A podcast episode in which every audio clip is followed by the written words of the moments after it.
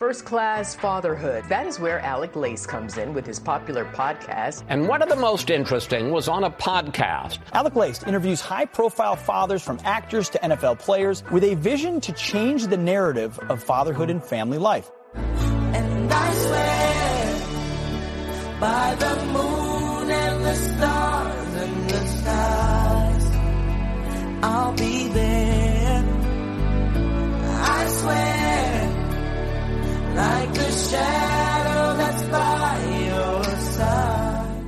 Welcome, everybody, to episode 715 of First Class Fatherhood. I am happy and honored, as always, to be here with you guys. And we are going back to the 90s today. That's right. Jamie Jones joins me on the podcast. He is the creator and lead singer of All-4-One, who had the smash hit song I Swear back in the early 90s. I remember listening to this song in eighth grade. It's, a, it's amazing how music can take you back to a certain period of time uh, in your life. That's what music provides, and that is exactly what All-4-One provided. All-4-One has more than 20 million records sold. They are a Grammy award-winning group, one of the most celebrated pop and R&B groups or acts of all time. They are continuing to tour the world right now with their I Love the 90s tour. They do have new music dropping later this year. It really is an honor to have him on the podcast today. Jamie Jones will be here with me in just a few minutes, so please stick around for the interview.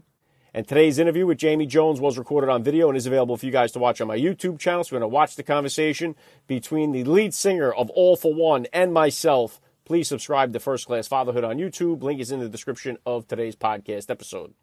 And if you guys enjoyed today's interview and you're interested in some of the other boy band dads that I've had on the podcast here, uh, Boyz II Men's Shawn Stockman stopped by the podcast, as well as Backstreet Boys Nick Carter, AJ McLean. Brian Littrell stopped by the show with his son, Baylee Littrell. That was a really great interview.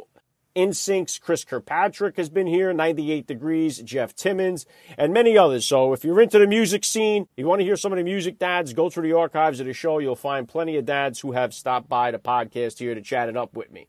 I hope all of you dads out there had a chance to enjoy your Father's Day. I made a couple of uh, media appearances over the weekend. I was on Sean Hannity's radio program. I was on The Bottom Line over on Fox Business. I was also on Newsmax Sunday Report. And just yesterday, I was on with Carl Higbie, Carl Higbie Frontline on Newsmax as well. I've uploaded some of those over to my Rumble channel, so if you want to check out those appearances, you can. It was an honor to be on with Carl Higbie. I've had over 70 Navy SEALs on the podcast here. Carl Higbie was the very first Navy SEAL that I interviewed on the podcast. So, so cool to now join him on his new show on Newsmax. He's really crushing it over there. I wish him all the best. And guys, right now, My Pillow is gearing up for their 4th of July sale. Take advantage of all of the sales and savings going on over there right now, and you can add to it by using the promo code fatherhood at the checkout. So get over to mypillow.com, use the promo code fatherhood at the checkout, save even more on your entire order. All right, and as always, please help me spread the word about this podcast. Every father in your neighborhood or in your contact list, and let them know about the show that's here celebrating fatherhood and family life. You guys know it. Father's Day continues to be every day right here on the podcast. And here comes my interview straight up with Jamie Jones on First Class Fatherhood. And I swear by the moon and the stars and the stars, I'll be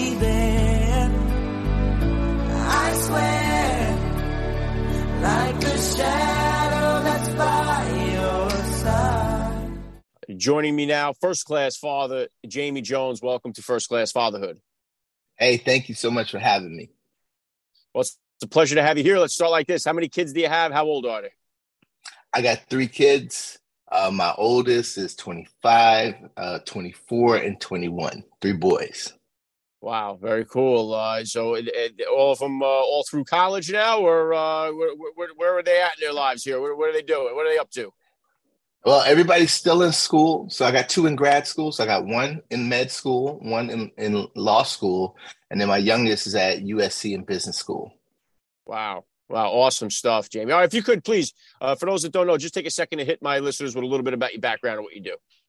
All right. Well, I am the lead singer of a group called All-4-One. I actually um, started the group back in 1993. Um, we're actually celebrating 30 years this year. Um, we're still touring and, and, and releasing new music and uh, doing a you know a whole lot of stuff still. And um, I'm also a songwriter and producer. I have a production company called The Heavyweight. So I, I do a lot of work with Disney and um, Nickelodeon, and you know, working with kids, and but also working with um, artists that you've heard and, and things of that nature as well. Yeah, obviously, you guys have had an incredibly successful career uh, with All for One. So before I get into that, if you could just take me back there to the beginning of your fatherhood journey there. I think you said your oldest was in 25, somewhere around there. Uh, how old yeah. were you when you first became a dad? Where were you at with your career and how did becoming a dad kind of change your perspective on life? I was 24, I believe. And, um, and just had just gotten married and, um, you know, and at that point we were still touring and, and life was still pretty crazy you know, and and having a, a son just kind of changed everything, you know, because now now my wife and I have this little this little tiny person who every time they look at us, they're completely dependent on us for every every need, every single need, you know, and just learning, you know. I mean, we were young. I mean, we were rolling in the movie theater, man, with a two month old, see Batman and you know all this other stuff that after we kind of had kids, you know, our other kids were like, maybe we probably shouldn't do that, huh? You know, and and it was just a trip, just figuring out that that balance of you know me being on the road so much and my wife being home caring for you know our son and and then also too you know my wife and I love to be together so I would take her with me and my son with me to as many shows as you know they could come to so you know, traveling on an airplane with a very, very small child, you know, and showing up at the venues and people like, wow, isn't that baby a little small to be out right now? I'm like, no, he's good, you know? So yeah, it's it's amazing too. It's funny because I when I told my wife that I was uh, going to speak to you today, she right away uh, put on "I Swear," singing all the song. I mean, we we were in like uh, like eighth grade when that when that song came out, and it's like such a uh, you know big part of high school and everything for us. So mm-hmm. uh, it, it's it's amazing. We're, we're just as far away uh, from 1990 as 1990 was to 1957. So it's like it's it's it's amazing how quick all of this has happened and how like the music we grew up with is now that far in the past. But you guys bring, you know, you have the I Love the 90s tours that go on. What is the response you get when you guys are still doing these tours from from the fans? Man, the response is amazing. I mean, mm-hmm. you know, the, the, the cool part about it is I remember like when my mom was older, right? And she would throw her music on and, and we would call it old school, right? Yeah. Like, I don't want to hear that old stuff, but but actually I liked it actually, you know, and um and the funny thing is kind of how, how you're saying that 1957, that's crazy.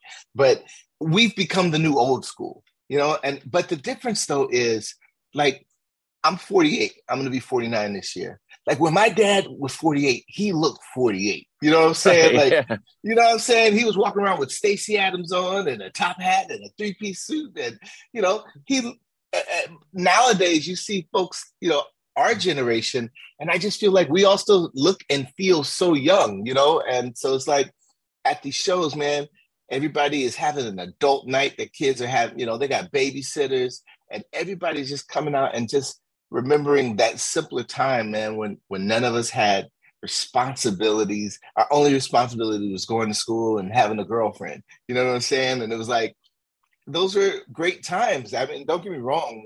I think everybody loves their children and loves these times as well. But sometimes it's good, man, to just go down memory lane. And and and for us, it's always super cool to be a part of that you know when people decide that yo let's let's go back man to our high school days or our junior high school days or you know lookout point or whatever it was you were doing when our music came out you know so it's has been fun and, and, nothing does that more than music does. Obviously, music will just put you in. A, it's almost like a time machine for everybody when they do it. But you know, I, I and, and, to your point, I mean, I, I, grew up. My father had me when he was 50 years old. He was born in 1930, so he grew up in a completely different generation. And he was at, right. he was a, a, stand-in singer for Eddie Fisher in the 50s. Wow. So his style of music that I grew up listening to was all that Frank Sinatra and all that style music that I enjoy now. Today, I still enjoy. But it's funny because I'll be in the car with my kids, and it's we have the the 90s 90s are always playing, and it's uh, now they, they get it a little bit more now. They, they seem to, you know, now they'll put it on 90s songs on their own, which is pretty cool to see them do.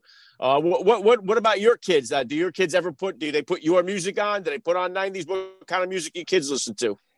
You know, it's so funny, right? So when we were when we were when my kids were super young and they wanted to hear their stuff, I would put it on because it was the only way to keep them from crying, right? and but then as they got older, I was like, all right, now I'm gonna make y'all listen to my music, right? And they like, you know, my wife and my kids like, oh, oh, your music is old. It's old. We don't want to hear your old music. I'm like, well, yeah, you don't have a choice. It's my car and I'm driving. You listen to what I play, right? And the funny thing is now, all of them separately, they all have like their 90s playlists. And I'll hear them singing songs and singing all the words. And I'm like, how do you know that? You know what I'm saying? And and and my my youngest, so you know, he's he's he just really started driving and and so he and I every morning we get up we drive to work and I drive with him. We get on the freeway. So he knows I don't want to hear all his hip hop stuff unless it's old school hip hop. Like I don't really want to hear it. But he'll put on his playlist that he knows I like, and it'll have some of our songs and Whitney Houston and Boyz II Men and you know and Run DMC and like all the stuff like that I love, Biggie and you know, and and then I'll hear him singing all the words. So I'm like, okay, so you're not only listening to this when you and I are together, like you're listening to this. He knows all of it. So they love coming to the shows and they have a good time and they're friends with all the artists. So they love 90s music. Yeah, it's cool. You know, you mentioned their Boyz II Men. Like I, have had Shawn Stockman on the show here, and I've had a bunch of the other guys too, like uh, Jeff Timmons from 98 Degrees, and uh, a lot of the Backstreet Boys and, and NSYNC guys. I enjoy doing the conversations because it's what I, I, I was around listening to, you know, growing up. So it's so cool uh, for me. But let me let me bring it back in, in, into you as a dad for a second, if I could, Jamie. What what would you consider to be the top values that you had hoped to instill in all of your kids as they were growing up? Um, that a anything worth having takes hard work. Nothing comes easy or free. As my dad used to say to me, and I'm sure your dad said to you, if it were easy, everyone would do it, right? And and and to me, the biggest thing I think I try to instill in my children is find your passion and chase it like there's no tomorrow.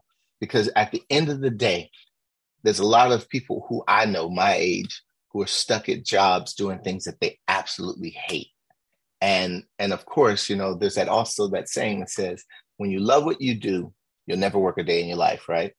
Like for me i love what i do. I love you know whether i'm in the studio or i'm on the stage. Like i love it. And and i just want to make sure that my kids find whatever it is that they love because the truth of it is when it's something you're super passionate about when it gets hard you'll stick with it. You'll find a way to get through it but when it's, you know, something that you just hate and it comes easy to you, you know, you'll feel like you're at a dead end place. Like you'll feel like your life isn't going anywhere. And I don't, you know, I want my kids to be better than me. I want them to do greater things than I've ever done. But the only way you can do that is if you find what it is you're passionate about and you really chase it and and, and be the best. Yeah, very well said, Jamie. And, and, and, to be honest, doing what you do now, uh, the music industry, becoming a musical artist has changed completely. Just the way we consume music. I don't know the last time I bought a CD, and it's hard to believe to even yeah. say that. That was like a, such a big thing, you know. And now nobody does that. We we consume it all through streaming, uh, all through Spotify, and this, this is the way we all consume music. And the way artists can get discovered today is far different, I would imagine as well. A lot of guys they they can put they can showcase themselves on social media, YouTube. So, in your opinion, what is the best way for a, a, a young aspiring artist to try to break through? I tell every artist, I'm like, listen, you is basically what you just said. These kids now have tools we never had. You know, back in the day for me, the way I got discovered literally was every weekend I was singing somewhere, whether it was I, I, I sang at funerals, weddings, bar mitzvahs, didn't even know what they were, talent shows, like anywhere I could sing to try to get discovered that, so that someone could see me. But now these kids, they have tools. They have a full music studio in their computers. You know, they've got basically their own TV show, you know, with YouTube and all the social media things. And and uh, now a lot of the record companies, the way they're finding these artists is through like TikTok and through Instagram and all of those things. So my thing is, whatever you have at your disposal, whatever it, it is you have that that can help you get to where you're trying to go, then use it. So you got these social media platforms. Don't just use it for silly stuff.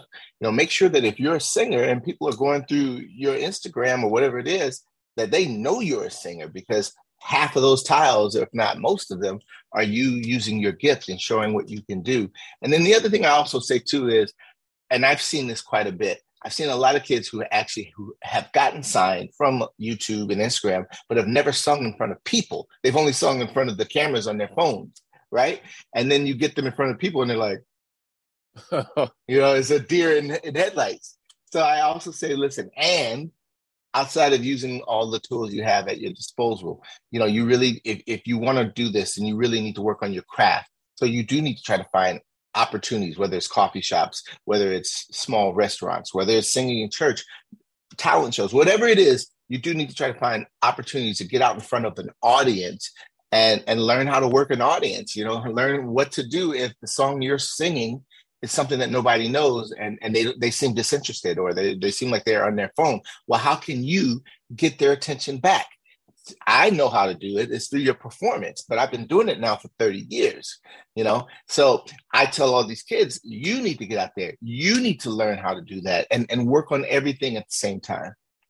Yeah, and I would argue too. It's not just singing in front of other people. It's just sometimes it's just conversations with with this uh, younger generation. Sometimes if you talk to somebody that's in the store and you ask them a question, they kind of get a little freaked out that you're talking to them. It's like yes. you know, hey, where's the men's aisle? You know, they, they get all freaked out, like, you know, and so uh, I would imagine, yeah, singing in front of, but they, I, I agree that I don't think there's ever been a better, uh, there's more opportunity because of what these devices have offered. It's just unfortunate that on the same side of this, uh, it, it, can absolutely kill your ambition. I mean, there's people that spend hours a day on TikTok just flipping through and just, just being on autopilot, it seems like. Yeah. But if, if you can kind of control that and use it for good, boy, the opportunities are really uh, uh unlimited.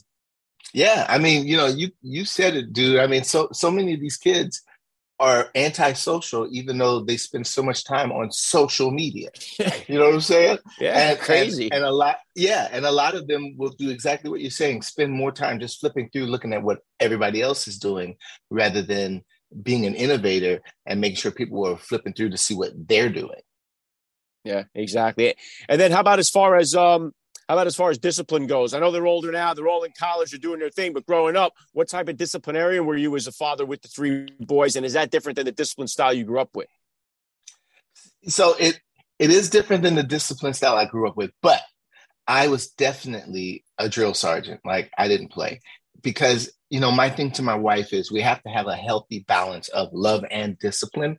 And and, and to me, I learned that that it takes as much love to discipline as it does to love because it was very important for me especially knowing that i'm on the road as much as i am and, and as much as i was when they were younger.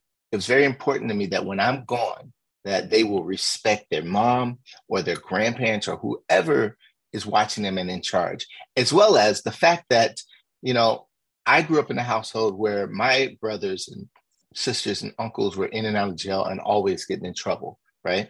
And even though we all used to get spankings, I ended up going a different route than they went. But I also realized that I had a healthy fear of my father. I had a healthy fear of if I bring a, an F home, I'm gonna have to get locked in the room with this guy. And he was a military guy. He was very by the book, but very stringent. And but I also know that it helped shape and mold me and who I am today. And it also helped me realize that the discipline I have in this house for my children is, even though it might seem harsh to some, it'll never be as harsh as the world's discipline on them once they get out of this house. And I, to me, it seems like a lot of children today don't have a clue of right and wrong or, or, or, or of just knowing that you know, if you do something positive, then you'll get positive things back. But if you do something negative, then only negative things are going to come back at you. So I, a lot of my friends and folks like that thought I was hard. I did used to spank my children, but nothing horrible. But just like I did growing up. Now I wasn't. My dad had a razor strap. You know, my, my mom had whatever was close to her, or would make a hand me a knife and tell me to go get a switch off the tree in the backyard, right? I never did like that with my children, but at the end of the day, it was very important for my children to understand that there are consequences to all of their actions. So if they decide to go to school and act a fool, then they're gonna have to come home and see me at some point. and they had to understand in the midst of making whatever decision that they were about to make, they had to understand that if I do this, then this may happen. And if I make this decision, then maybe then this will happen. And and I made sure, and my wife made sure, you know, that we had that healthy balance between the two of us of a making sure our children felt they were loved, but like I said, also making sure they knew that there would be consequences for each of their actions if their actions were not positive, but there would also be praise for the the good decisions that they made.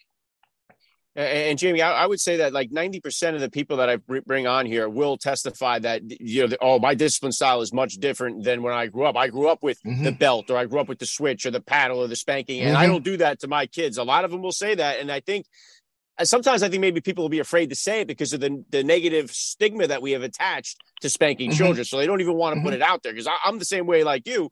But uh, I think I, I, think this generation that has gotten so soft on discipline or being afraid to discipline kids has really damaged our society. And then you combine that with the fact that so many kids are growing up without a father or a father figure in their life with zero father discipline.